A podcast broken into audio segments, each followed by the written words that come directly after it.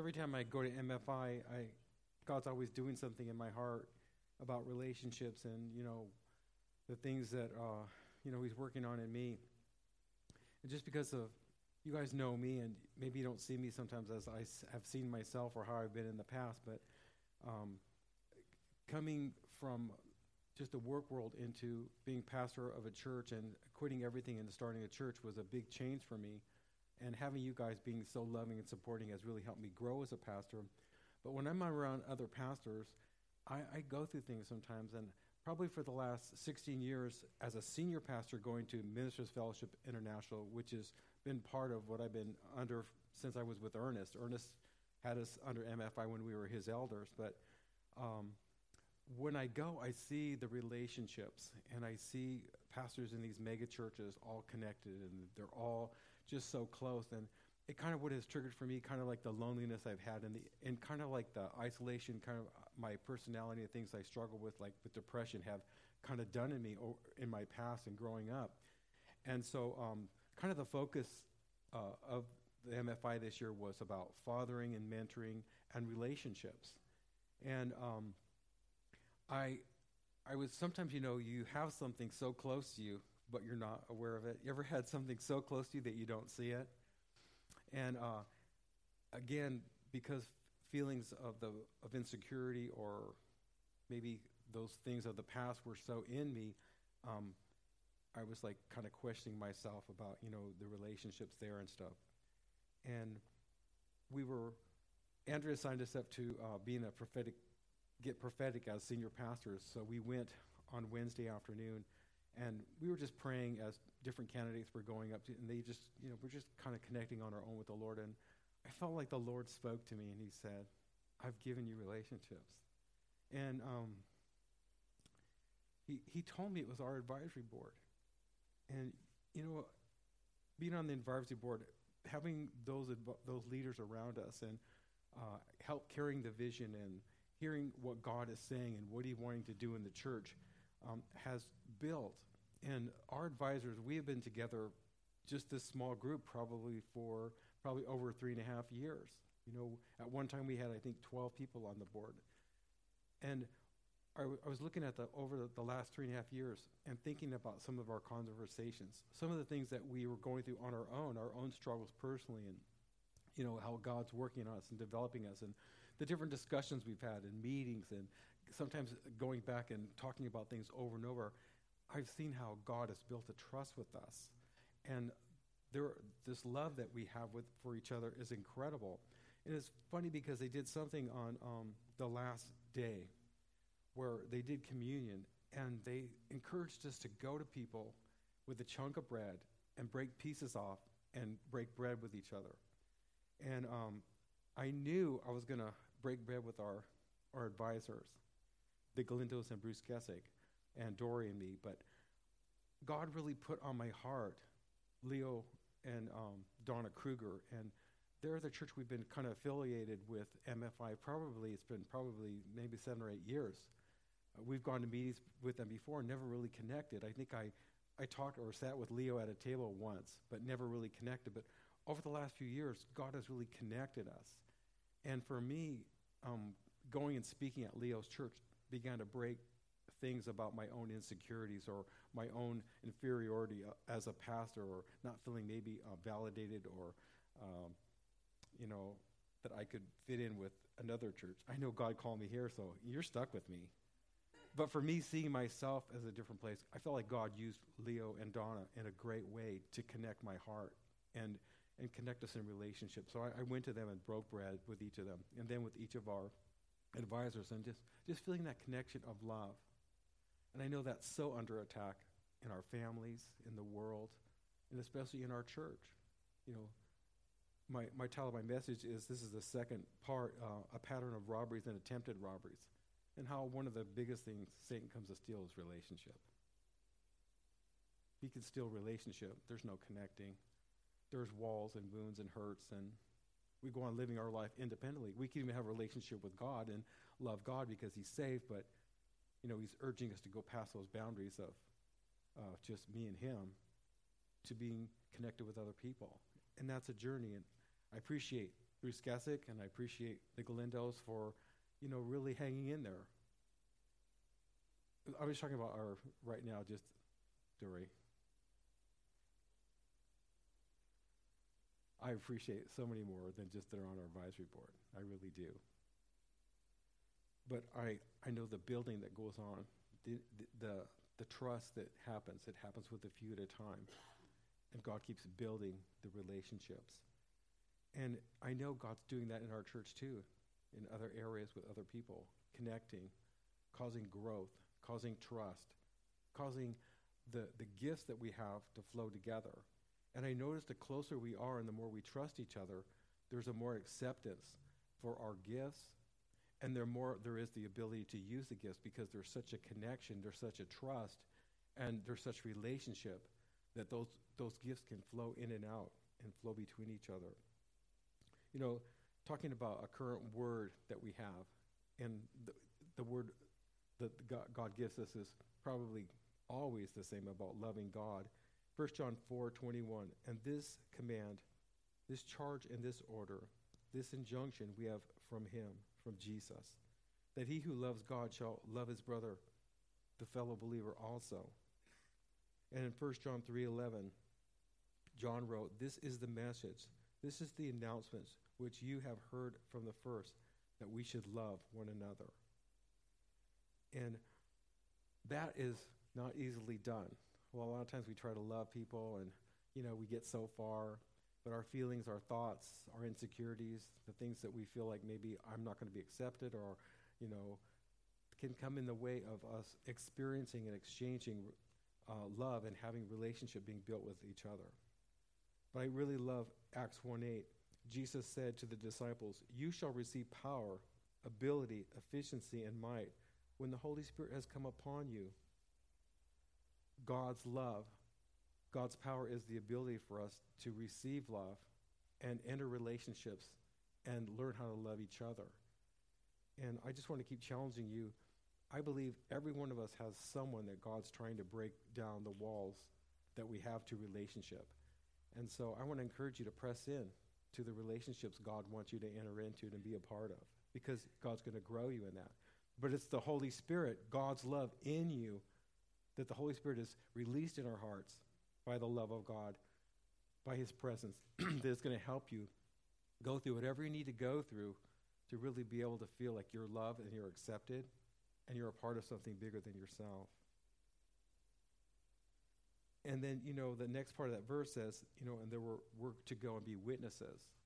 Well, love is a natural outplay. When you feel loved and you're giving out love, it's so easy to be a witness of that love. It's so easy to pass that love on to someone else. Then I want to talk about relationship a little bit more. In John 3:16, for God so loved the world that he gave Jesus for the whole world. God's love waits for a response.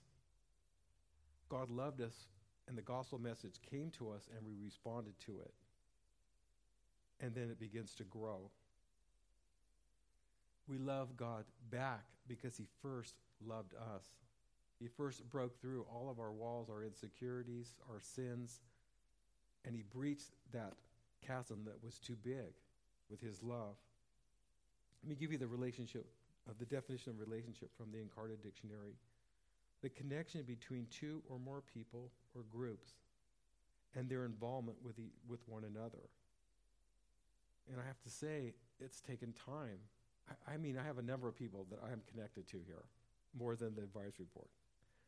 But it's been time of hanging together, being together, having interaction, building this security and faithfulness that over time it's almost like this natural thing that's happening where relationship has been established and is being more and more established, where there is this trust. But that connection, you know, give it time. And when you begin to move into relationships or move towards those things that maybe you are scared of or don't be surprised if God triggers the very thing that has caused you to run from relationship because God wants to take you back and heal whatever that is so that you can build anew. Don't get, don't get uh, scared off w- with whatever you're facing. And in, in those um, steps of beginning to walk out or walk into relationships, Jesus is your security. He's your connection with God. He's with you.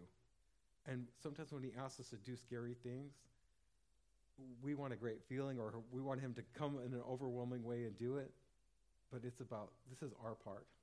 We have to walk out our, our fears and insecurities in relationships to see those connections and those relationships get established. The more we connect and relate, we receive, we give of ourselves, and the better the relationship we have. Our involvement with obeying the word and involvement with the Lord, the stronger that relationship is going to be. Um, there's a test in John 13 35. John says, By this shall all men know that you are my disciples, if you love one another, if you keep on showing love among yourselves. You know, sometimes we could take ourselves for granted in this church. We come in, we say hi, we go out. But I think we have to be intentional with each other to make times. Especially, I think one of the great things is that, you know, we're doing the small groups, the community groups right now. It's an opportunity to spend a little bit more time with people. Yes, we have a topic. You know, we're trying to talk about guardrails and protecting ourselves and, you know, recognizing the boundaries and the safety uh, things we have in place to keep us from sinning or hurting people. But in these uh, small groups that are that are around this topic of guardrails, God's wanting to disarm you about relationships. He's wanting you to have a friend that can be close to you. He's wanting you to have a connection that the world does not offer. Here's the second part of the relationship definition. The first part, again, is the connection between two or more people or groups and their involvement with one another. The next part is especially as regards to the way they behave toward and feel about one another. Again, the more we're secure in God's love for us personally, we can step out there with our insecurities, and sometimes we're insecure about the way we come across or the way we communicate or the way we feel. You know, feelings so often determine whether we're going to relate. Again, if we have negative feelings about past relationships or hurts, those feelings can be triggered. And I think the enemies are really a big part of this and replaying feelings, emotions, and thoughts. And I'm sure glad what Bruce Gessick said about the thoughts that our mind gets. They're not always from God. Well, in the same way, feelings come to us that aren't from God. Feelings that cause us to maybe even step into things we shouldn't step into. The ability to have relationships with other believers greatly enhances the ability to give love to unbelievers. If you're feeling secure about your relationships with God and what He's doing, you're going to feel better about talking to other people about the Lord, especially when we, we're around people in the world that are so broken, so lost, so hurt, so depressed, so discouraged that we know that we have the answer. Now, when we come to God, are all those things immediately taken care of? No. Sometimes we have a certain thing that is lifted off, a certain miracle or healing. But a lot of times we have to keep working out our salvation and appropriating the healings and the res- restoration that God promises through Jesus Christ. John 10:10 10, 10, the thief is nothing but to come and to kill, steal and destroy. As we've been looking at robberies and attempted robberies and what Satan's doing to try to steal the word of God and the promises that God gives us, it'd be great to just even look at the area of relationships and kind of see what the enemy has done in your own life. Might cause you to cry some more tears of hurt and let out the pain in our soul from those things that have happened to us that have damaged us in relationship. But it's a good thing to pour out. Pour out that pain that when you get in touch with it, because when you pour it out, the Holy Spirit can come and give you a new, fresh hope. He can encourage you that He has a relationship for you, that He's going to restore what you've lost because He cares about you, and He's all about love and relationships. I'm going to use the same key verse again this week that I used last week. And it's Matthew 24 43. Jesus said, But know this, that if the master of the house had known what hour the thief would come, he would have watched and not allowed his house to be broken into. When we accept Jesus Christ, we are born again and spiritually alive. And as God brings His word to us, we are establishing our really our own uh, freedom of who we are in Christ. That God tells us His word, we receive His word, but we take on responsibilities for our own life. And He's telling us to watch over our house and to be aware where Satan, the thief, is trying to steal from us. Because if we allow him to keep stealing, with what he's stealing from us, he's stealing our faith, he's stealing our present, he's stealing our hope of the future, and he's stealing our destiny. And if he is happy, if he's so robbed us that we're just kind of stuck in, in a, a place of neutrality, we are not growing. Then the thief has robbed us, and we're left just broken and empty. So Jesus is saying, be aware. Take an inventory. Be aware where the enemy is trying to steal from you. I gave you the scripture last week about the word. In Mark 4:14, the sower sows the word. Mark 4:15, Satan comes immediately to take away and steals the word that was sown into our hearts. Again, he wants to rob what God is giving us because God's word is life. I, I shared about in the beginning how God told him, uh, Don't eat the fruit. Satan said, Did he really say that? And he robbed them of their relationship with God, and he brought the world into sin. All creation started uh, going downhill.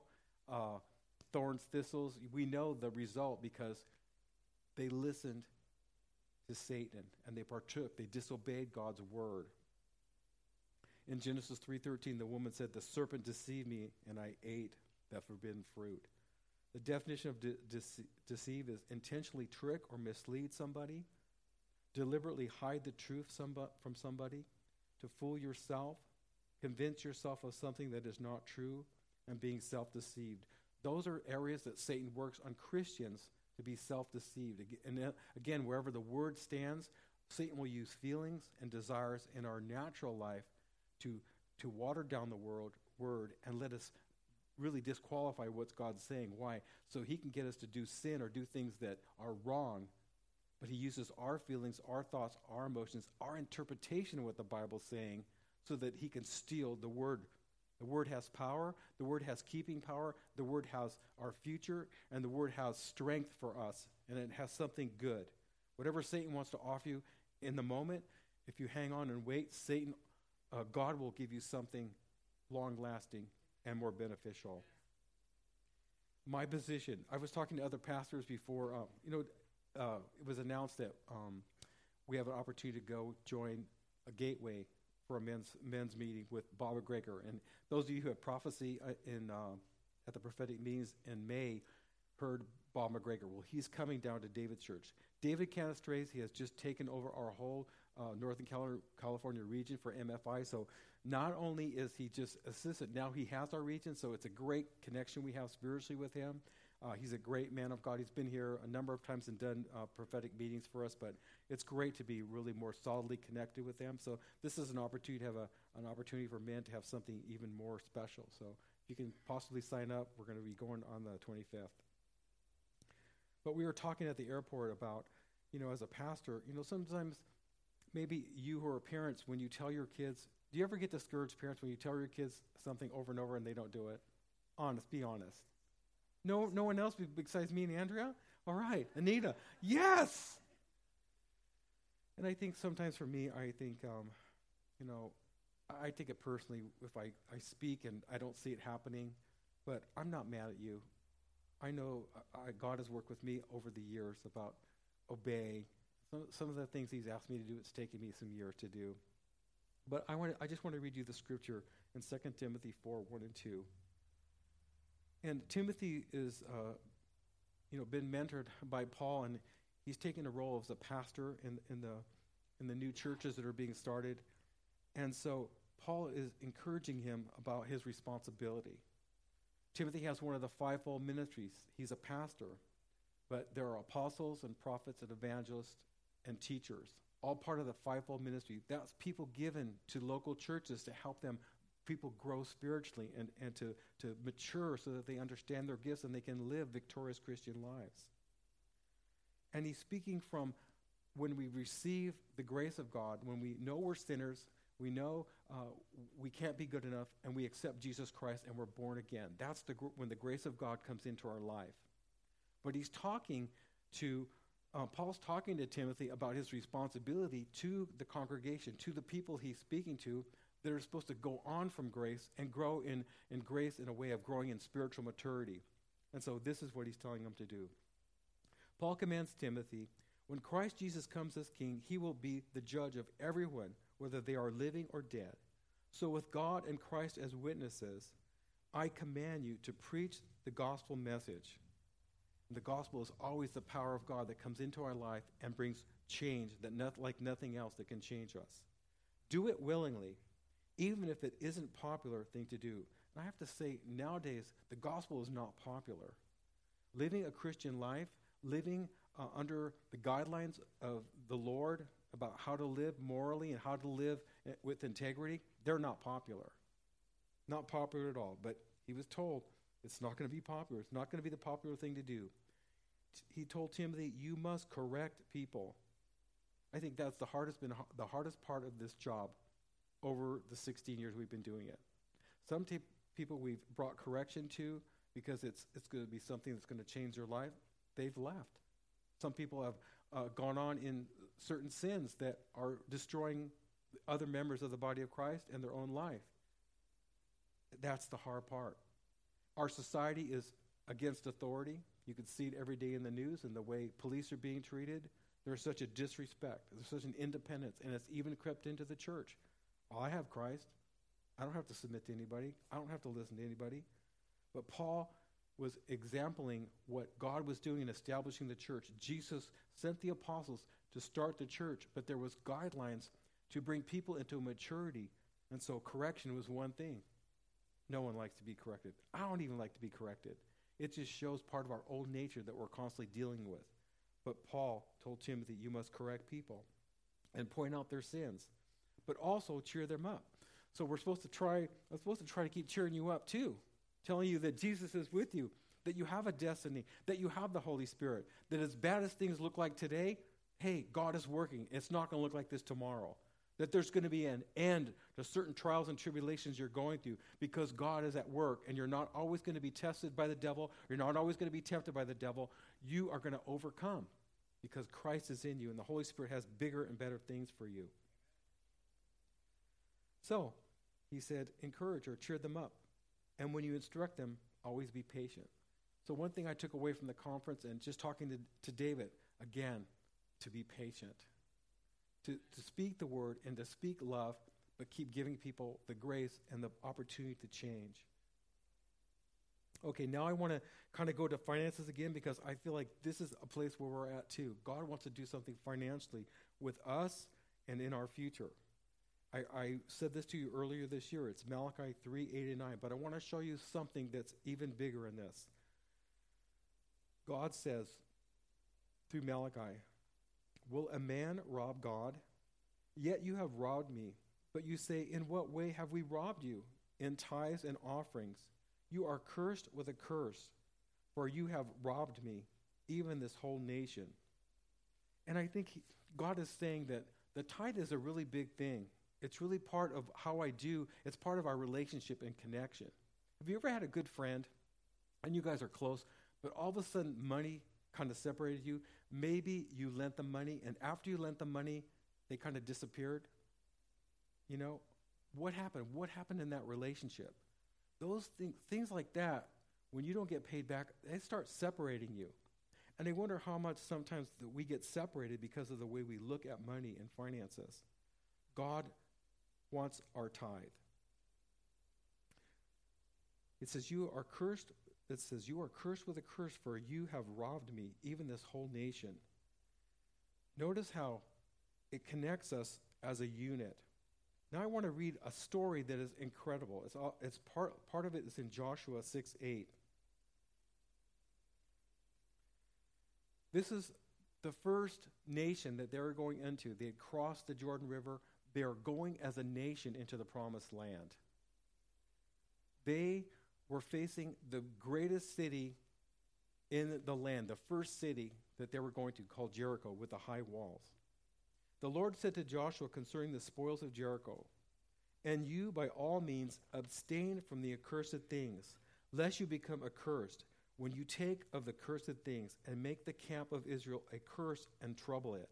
But all the silver and the gold, the vessels of the bronze and the iron are consecrated to the Lord. They shall not come into the treasury of the Lord. So God was telling them, You are going to take this city, but you're not supposed to take anything for yourself. This is all mine. What this was well, was like the first of the cities, and it was like the first fruits, where it says the first fruits belongs to the Lord they were not to touch it. It was not to be theirs.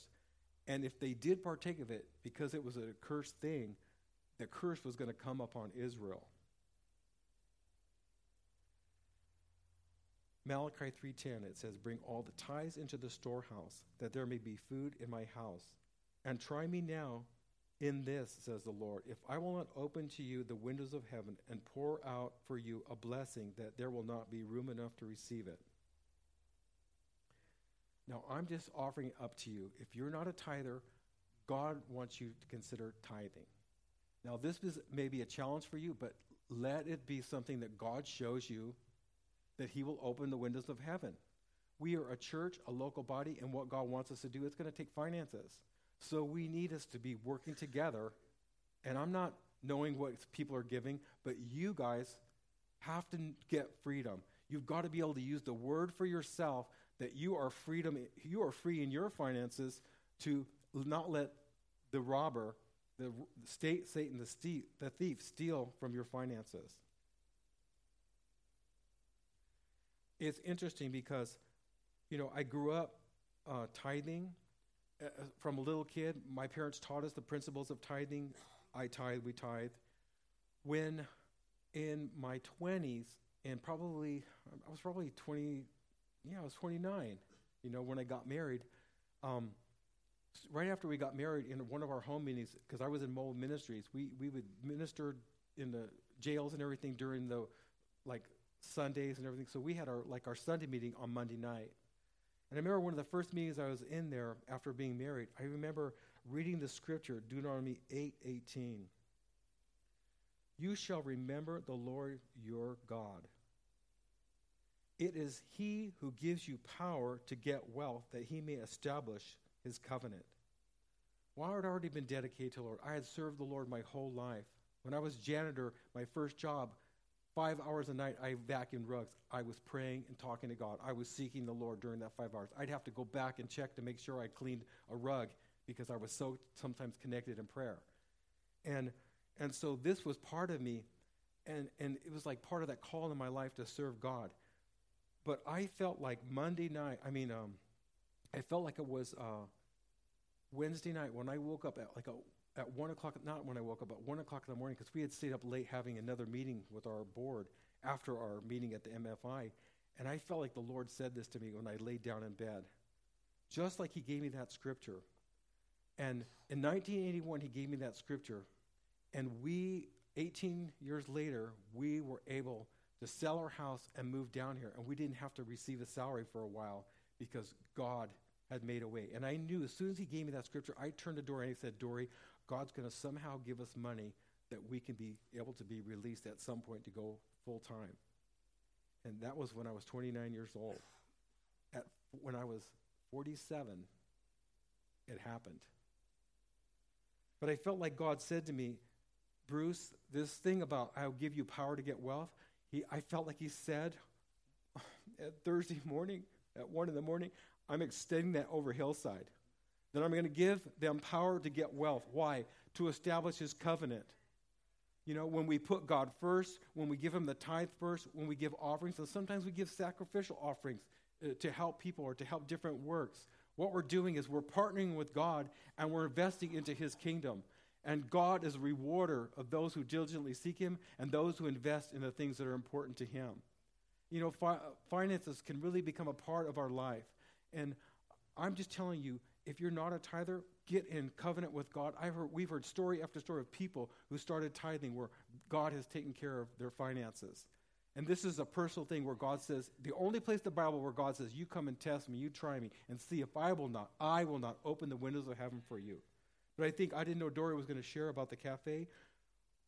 We, we have to move this year. We've got to move. We have we have been doing right. We have served the community. We have had our men's home, our women's home. Now God has, again, so many prophetic words came again, even while we were at uh, MFI in Oregon, that we are supposed to focus on the youth. You know, again, we've had all these different outreaches, but now we're supposed to focus on the youth.